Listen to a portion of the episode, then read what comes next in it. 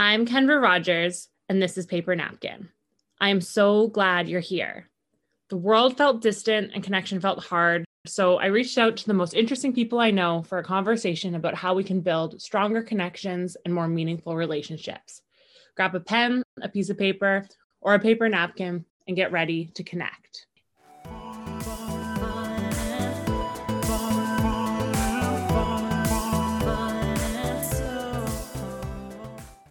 Jill Andres is aware of many hats, always. At the moment, those hats are founder and principal at Creating Value, a social purpose consultancy that works with organizations to achieve greater social impact, executive director of Winnipeg Poverty Reduction Council, focused on addressing the underlying causes of poverty by building and capitalizing on community strength, and a doctor of social sciences student at Royal Roads University. Remember when I said many hats? She's also a participatory process designer, a facilitator, a coach, and the mom of a teenager and two active pups. Jill and I connected about six years ago, and since then, she has been a constant source of inspiration to me. Not all of us can say that what we do makes a tangible difference in the world, but Jill can. She's a change maker, innovator, problem solver, and the definition of dynamic. She's always juggling multiple high impact projects, learning, co creating, and testing within social innovation labs, and building connections between people and organizations. And she does so with a unique combination of intelligence, openness, and creativity. Jill, welcome to Paper Napkin. I am so thrilled that you're here with us. Kendra, hi. What a beautiful introduction. Thank you so much for that. You are so welcome. It's all truth. I gave a bit of an introduction to who you are, but I think it's always great to hear straight from you what you do and especially why you do it. Well, you talked a little bit about the different roles that I have and the different hats. And in terms of all the different hats, that stems, I think, just from a deep curiosity about the world and, and different facets of the world. And also from this sense of needing what I do to contribute in some way. And so I think ever since I was young, I felt that it was important that whatever it was that I did contribute in some way to meaningful change, however small that might be. That is such a beautiful way to put the way that you have lived your life, it sounds like, is that idea of contributing and making meaningful change. Is that something that there's an in, there's obviously an intention when you wake up in the morning. I mean you've built a life around it. Is there something that you continue to tell yourself some way that you find a compass to navigate through your life in order to find those things that allow you to contribute? It might have been steve jobs or someone like that who talked about our paths making sense in retrospect so I think that as you're saying, it, it, it was more about that compass and the, the pull of the magnetic north on the compass, helping me decide what it was that I was going to do next, as opposed to any sort of career path. I don't think I've ever had a clear career path set out for myself. I've been guided by other things. And, and I think primarily those are things have been what I was saying at the outset about curiosity and just that pull to contribute somehow.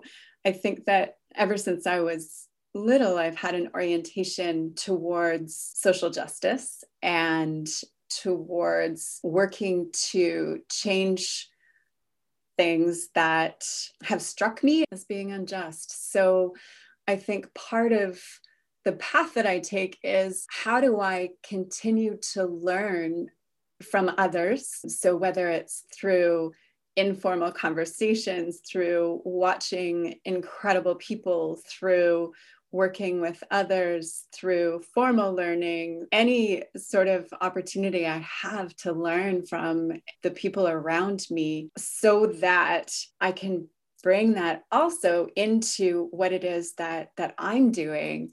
I'm just so grateful for that.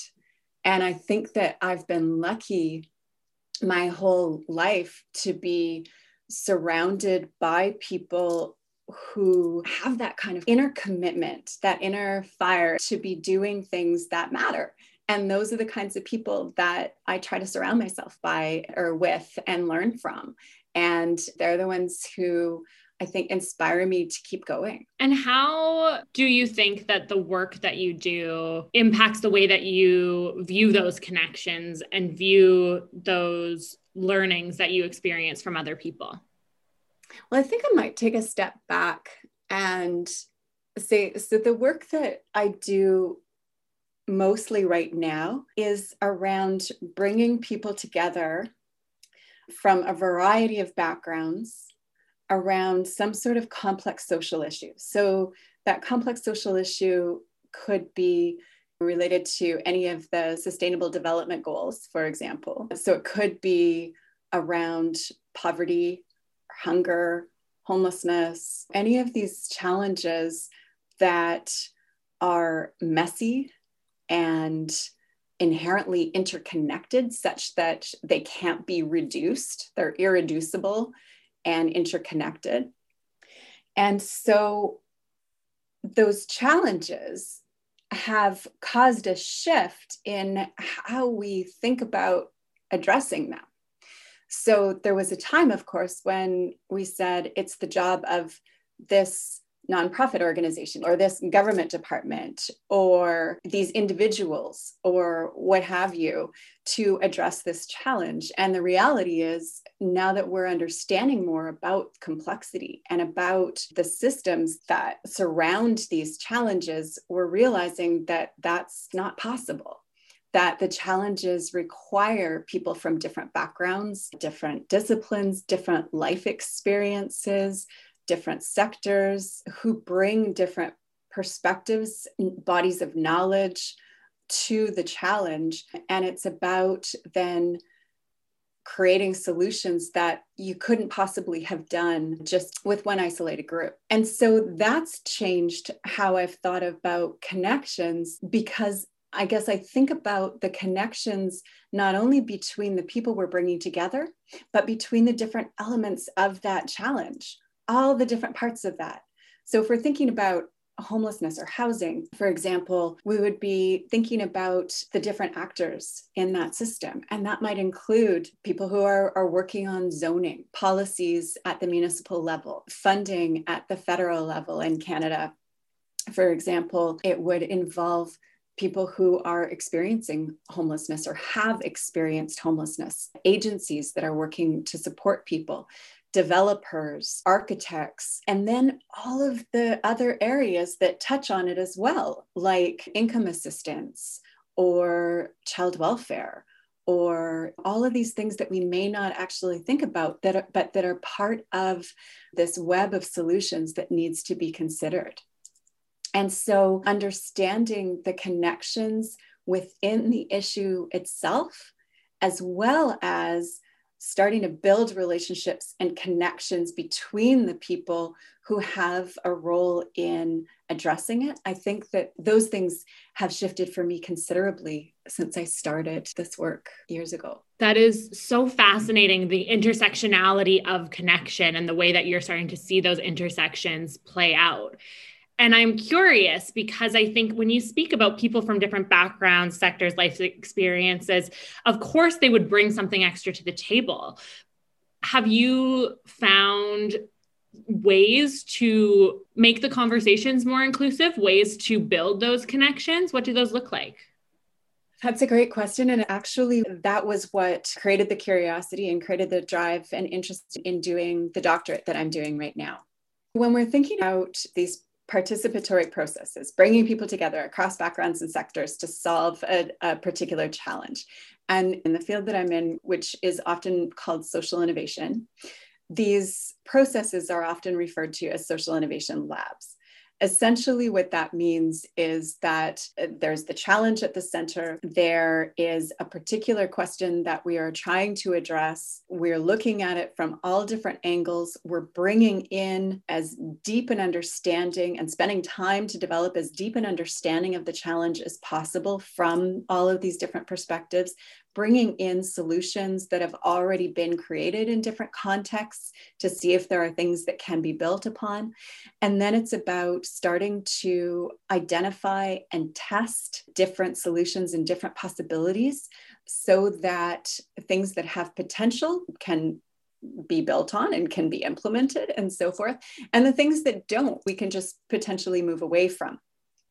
So the focus has been on that outcome. The focus has been on those solutions. But what people are starting to take note of is what's happening in the dynamics of the process itself. And I think that speaks to the question that you're posing is we can look at these processes as a means to an end, as the way we get to the innovations. But we can also look at them as an end in and of themselves because it's through sitting with, talking with, building relationships and trust with people who see the world differently, who see a particular issue differently, that we actually have the potential to not only come up with solutions, but create the conditions for those solutions to take root. And so you asked about what are those conditions so how do we actually how do we actually do that and I think there is probably a lot that we have to learn yet. I know there is a lot that we have to learn yet. There's a ton that I have to learn yet around this. One of the things that factors in in a really significant way is power, power differentials. And so we're very mindful about who we're bringing together, how we're bringing people together, who is at the table, who is not at the table, what ideas are deemed to be good ideas, whose ideas get to move forward, whose don't. We try to move away from just consultation with people into actual co creation with. So that those different perspectives are there throughout. Part of what I'd like to better understand is how we can learn from processes like restorative justice or healing circles or other processes where transformation happens in groups where people might come in with a certain mindset and a certain perception that could be fairly rigid and they leave that group process having been transformed in some way and I'm curious about how we can create these processes that not only lead to innovative solutions, but that also lead to individual and collective transformation. And then how that transformation might lead to greater action and greater empowerment of people to work towards those solutions. I am curious about that as well. And I, I think we might have to do a follow up to continue to learn from you along that journey. This idea of sitting with people and building trust with people, I think, is actually perfect for you. And obviously, you've gone down the route that you've gone down and followed your passion. So it makes sense that you are in a position of creating space. And I think that's what you do so well is you create space for other people. You build trust with other people. This idea of building trust in groups and impacting the individual and the group at that level. I just, I want to pick your brain in a million different ways. If there's any actions that you take or any ways you've been a facilitator, you've been a speaker, you've been a coach for so long, are there ways that our listeners can tap into your brilliance when they are trying to bring groups together? Well, first off, I think it's a practice. And it's one that I'm continuing to practice. It's kind of like yoga when we have a yoga practice, certainly I don't anticipate ever being an advanced practitioner. I am always in the practice. It's the same thing in this, it's a practice. And every time I facilitate, there are things that I've missed and there are things that I would do differently. And one of the things that I love to do is, is facilitate with others. So one of my favorite people to facilitate with is Lena Suits, who is the director of the Trico Changemaker Studio at Mount Royal University. And Lena and I have been facilitating together for a few years and support one another in this practice and in what it is that we're trying to create.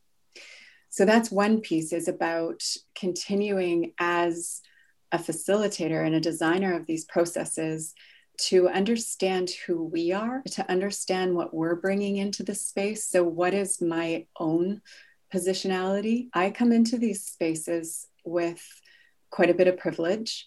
I come into these spaces and need to be aware of the power that I have and how I use that. I need to be aware of some of the quirks of my own behavior and how those show up in a helpful or an unhelpful way. So there's a lot of work that I continue to do and continue to work with others on to show up because when we're designing these processes and facilitating these processes, we become a vehicle. We're creating that container, and then we need to hold that container. And that asks a lot of facilitators, especially because these conversations, if they are what they need to be, they're not comfortable conversations every single time. We're trying to create space for those difficult conversations to unfold in such a way that there isn't further trauma that's inflicted, for example, and that trust and relationships can actually build, be built. And I think the biggest thing to bear in mind is that that takes time as well. Often people want fixes and they want them really quickly. And certainly there are things that can happen right away, but there are other things that depend on the ability of people to work with others that they might not agree with. So, when you're bringing people together around an issue like vulnerable watershed, for example, you could have farmers, recreational boaters, environmentalists, environmental scientists. You could have just concerned community members. You're bringing people together who come from very different perspectives.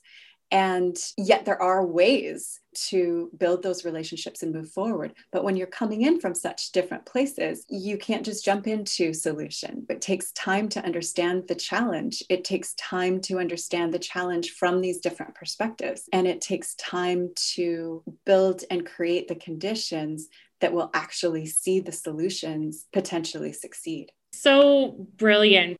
I love your analogy of it being like yoga.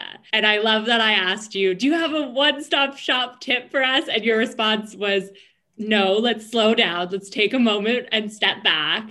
Let's be aware of our privilege, be aware of our own behavior. Let's show up and let's be a container and know that these things take time. And I think that those are actually such beautiful pieces of wisdom for any conversation not necessarily just for the facilitation and and the work that you do but in having any hard uncomfortable conversation with someone i think the piece that you're bringing there of saying it's not actually about jumping to the solution, but it is about being a receptacle, being a container for that and allowing space for that is such a beautiful message. And actually, it, it is an actionable insight in the end, but it's one that takes practice, as you say. I, I absolutely love that.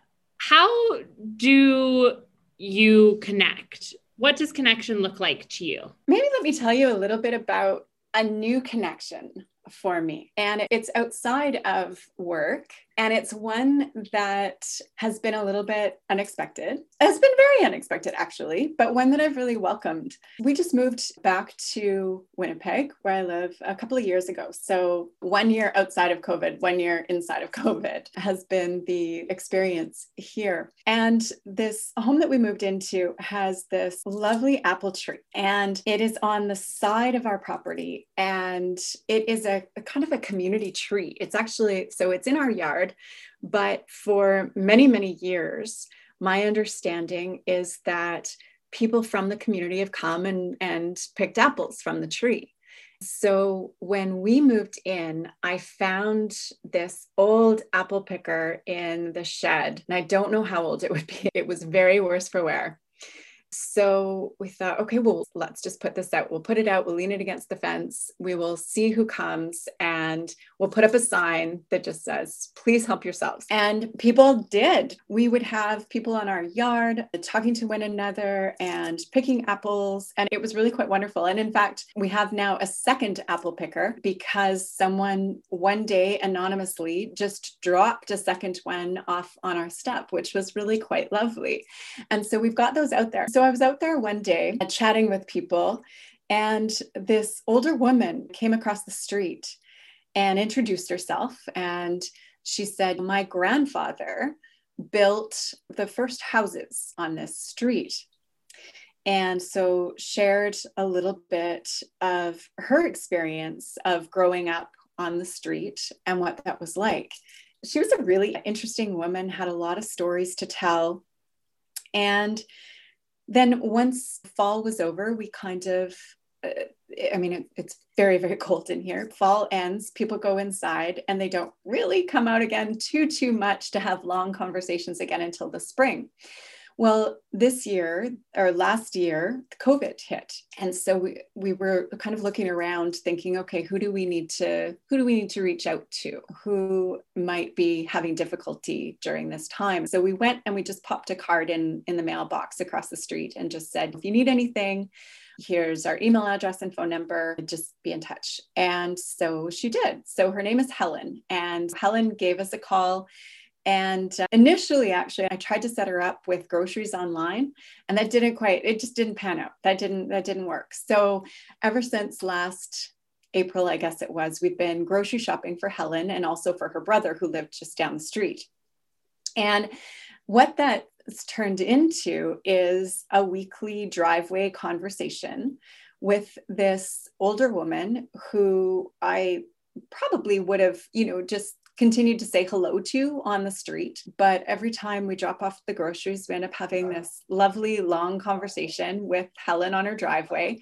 We have very different religious beliefs, political beliefs, and uh, different ways of being in the world. But it has become a really wonderful friendship and connection, and something I think quite wonderful that has emerged from this time that I don't think otherwise would have come about. I love that. What a brilliant story. And what a nice example of connection that really is an unexpected connection. I liked what you said too about the fact that you are very different people. And I mean, I think we tend to gravitate towards people that are like us sometimes. And the fact that you have gained so much from this relationship with someone who is very different from you is so heartening. I think that's so true. And we've actually talked about that I think it's important, especially during these times in our world where we do tend to sort of bubble up with people who think like us and and act like us and look like us to be more intentional about who we're choosing to reach out to so that we're actually starting to reach out beyond our bubbles. Within the context of that connection and this idea of connecting with people who are different than you and the ways that that brings vibrancy, brings texture to your life. Have you thought at all about the ways in which people can facilitate those kinds of connections? I think part of the challenge sometimes is the fact that there are your neighbors, and your story is a brilliant example of meaningful connection that happened sort of through happenstance. Sometimes the act of connection feels intimidating if it doesn't happen unexpectedly. And I just wondered if you had any thoughts on that. Yeah, connecting is vulnerable, isn't it? I don't know what it is in us. Maybe it's this deep seated fear of rejection that lives in us as humans. But there was even that twinge just before we went and put the note in Helen's mailbox, for example, that, well, she's lived here for so long. She probably knows other people. She probably already has people who do this. There are those kinds of fears that come up that fear of putting yourself out there, that fear of being vulnerable, and that fear of an offer being rejected. We're able to sort of reground and say, oh my goodness, really it's about being human. It's about being a neighbor. It's about creating the kind of community we want to live in. Let me get over myself and do this. It is that vulnerability and i think one of the things that covid has done is it created a disruption in how we had become used to connecting or not connecting. And so it created a window of opportunity for connection. It gave us an excuse. It gave me an excuse to put the letter in the mailbox, the note in the mailbox. We have lovely neighbors just across the street as well who decided that around the winter holidays, the, the kids made these cards and they put cards in everyone's mailboxes up and down the street with drawings that the kids had done. And in another year, they might not have done that. So when we see these windows that present, I think we need to stick our hands in there and pull that window open just a little bit more in order to take advantage of this opportunity to create connections. Such a great insight around the fact that COVID sort of brought people together and broke down those barriers. And I think the fact that we are all going through a collective trauma, that we were all experiencing it at once, sometimes, and to your point around the fear of rejection and vulnerability, it can feel as though other people don't have that feeling, perhaps. And so, when everyone is in a situation of extreme vulnerability, like in a global pandemic, perhaps that's when our walls come down and we realize we're all kind of in the same boat. But it it strikes me that actually, even when those walls are up, behind that wall is someone who is very vulnerable and the act of taking a letter and putting it in a mailbox is an act of bravery in itself that should be encouraged, that should be spoken about more. Those connections and those pieces are heartening and they're heartwarming, and you hear about them and they impact you. Yet they're not always necessarily the first thing that come to mind for you to do. So I love that you did it. Bravo to you and your family and your whole neighborhood. Sounds pretty idyllic, actually. Well, I think it's interesting. I don't know that we're that different than a lot of places, except that people are taking some, these small steps. And I love what you're doing with your podcast, Kendra. You're demonstrating courage to connect. You are talking with people who have courage to connect. And I think that part of it is in remembering that each of us does have not only that sense of fear around it and that sense of vulnerability around it, but also a very human compulsion to connect. And so we can hold both of those things, maybe paradoxically, that connecting feels vulnerable and it feels hard.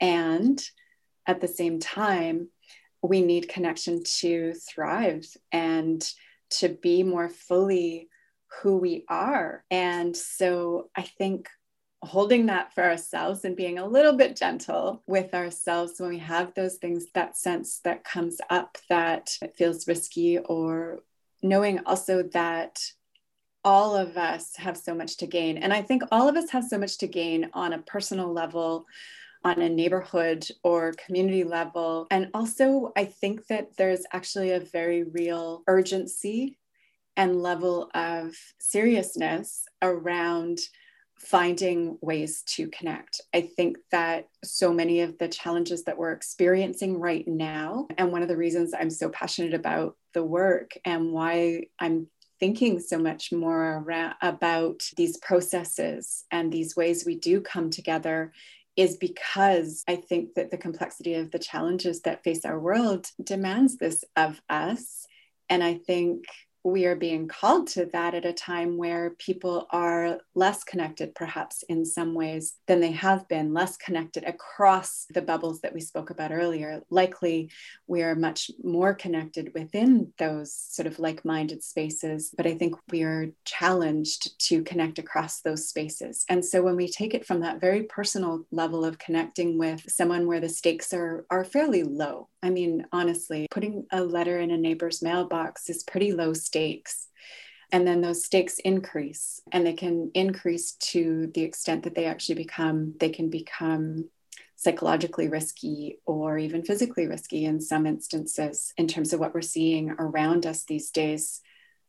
I think again, practicing, practicing doing this when the stakes are a little bit lower makes it just a little bit easier to connect when those stakes are a bit higher.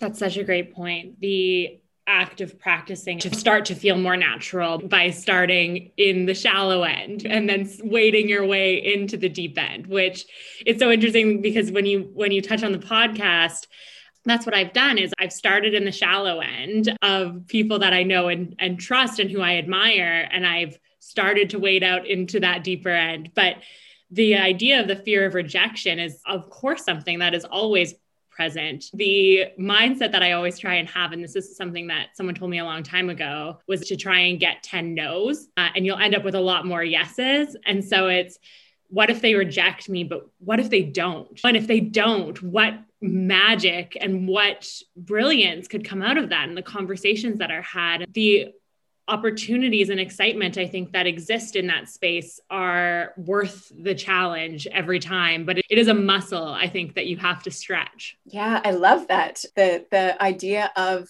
the 10 no's. What a beautiful way to orient because then the yeses come in like these jewels and so the expectation creates that opportunity to be really excited when it's different from what you may anticipate. And with the 10 no's, what I've found, because I've passed it on to quite a few people, clients and friends, every time people come back and say, I didn't make it to 10 no's, I had to stop asking. I got so many yeses, I was overwhelmed. It's like t- five years on, they still haven't gotten to 10 no's because actually more people are going to say yes than are going to say no. And you're going to realize quite quickly that uh, t- trying to get to those no's is a harder challenge than you initially expected.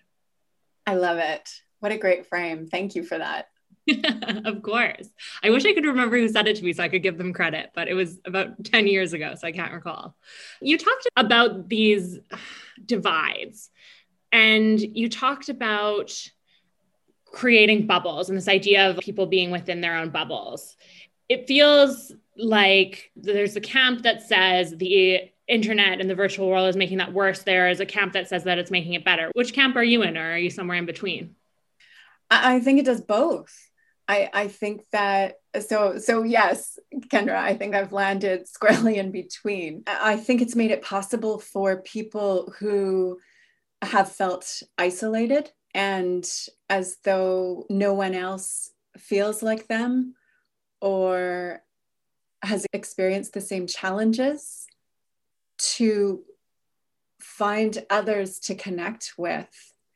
And empower one another and support one another. And that is beautiful and life giving and is a real gift of the internet and its potential. And yes, we can also become really insular. So on the one hand, absolutely, we are able to connect in different ways with people who can validate our experience and offer support and offer insight and wisdom. And we can connect with people who have had similar experiences and who can support us, but in a way that is quite negative and destructive and life defying. So Absolutely. I think both exist. It's a good answer. What is one piece of advice that you often pass on to others? It's not even about connecting, Kendra. Ever since my daughter was born, the saying that has stood out for me is this too shall pass. And it speaks to me with double meaning, with which I believe it was intended so on the one hand you can think about it in the context of an infant who is is crying and and won't stop and the middle of the night feels like it's going to go on and on and on and on And in that moment, I was able to think to myself, okay, this too shall pass, this too shall pass, this too shall pass. And in those other moments when I would be holding my daughter and experiencing that profound sense of connection with her, it was that reminder that this too shall pass. And so I need to be here. I need to be fully present in this to whatever extent I can. Another practice. We're talking a lot about practices. I have held on to that. And to whatever extent it's useful to others, I'm happy to share share that. It's beautiful. And I think, especially in the world as it is, but it's always the case. That's a very, very old quote and it never really loses its impact because it forever reminds you to be present in where you are but to know that the good won't last forever and neither will the bad and that's sort of the cyclical nature of life that's one of my favorite quotes as well i love that you said that in true paper napkin fashion this is the last question for you jill who should we connect with next and what makes them a great connection there are so many amazing people I can think of who I would suggest to you. I will name three of them right now because they are women I have just been getting to know since January, which was when I started this this when I went back to school. And they're in my cohort and their names are Lucy, Selena, and Tanya. And I could, in fact, name everyone in, in that cohort, but I'll name these three because I believe their work is and will be transformational. Each of them has had a very personal journey to find their own sense of alignment and purpose and connection. And they are also using their own experience as the basis for the research that they're doing and for the work that they're doing and for the contribution that they want to make to the world. And so I know you would have phenomenal conversations with each one of those brilliant, thoughtful, wise women who bring incredible insight into connecting with oneself and connecting with others in the, the world around them. Wow, I look so forward to connecting with Lucy, Selena, and Tanya. And thank you, Jill, for connecting with me. It is always such a pleasure. You are such a bright light and truly I said it in the introduction, but you are just such a good person. and the way that you communicate, the way that you include, the way that you learn and share those learnings is something that is such an inspiration to me. And I, I really can't wait to share that with, with other people. So thank you so much. Kendra, thank you so much for the opportunity to be here with you and to have this conversation and to think about connection and to learn from your questions, the bravery and the courage that you have to have taken this step to reach out to people who might be one of those 10 no's but who may also be one of the the yeses one of the many many yeses that i believe you will have as you go forward with this. I cannot wait to uh, listen to others you have on your podcast. Thank you. Thank you so much for listening and continuing to be a part of our growing community. It honestly makes me so excited to know that other people are listening and enjoying these conversations as much as I am. If you have a moment, reviewing us on Apple Podcasts really helps us to get in front of more people, and I'd be forever grateful. Either way, until next time, be kind.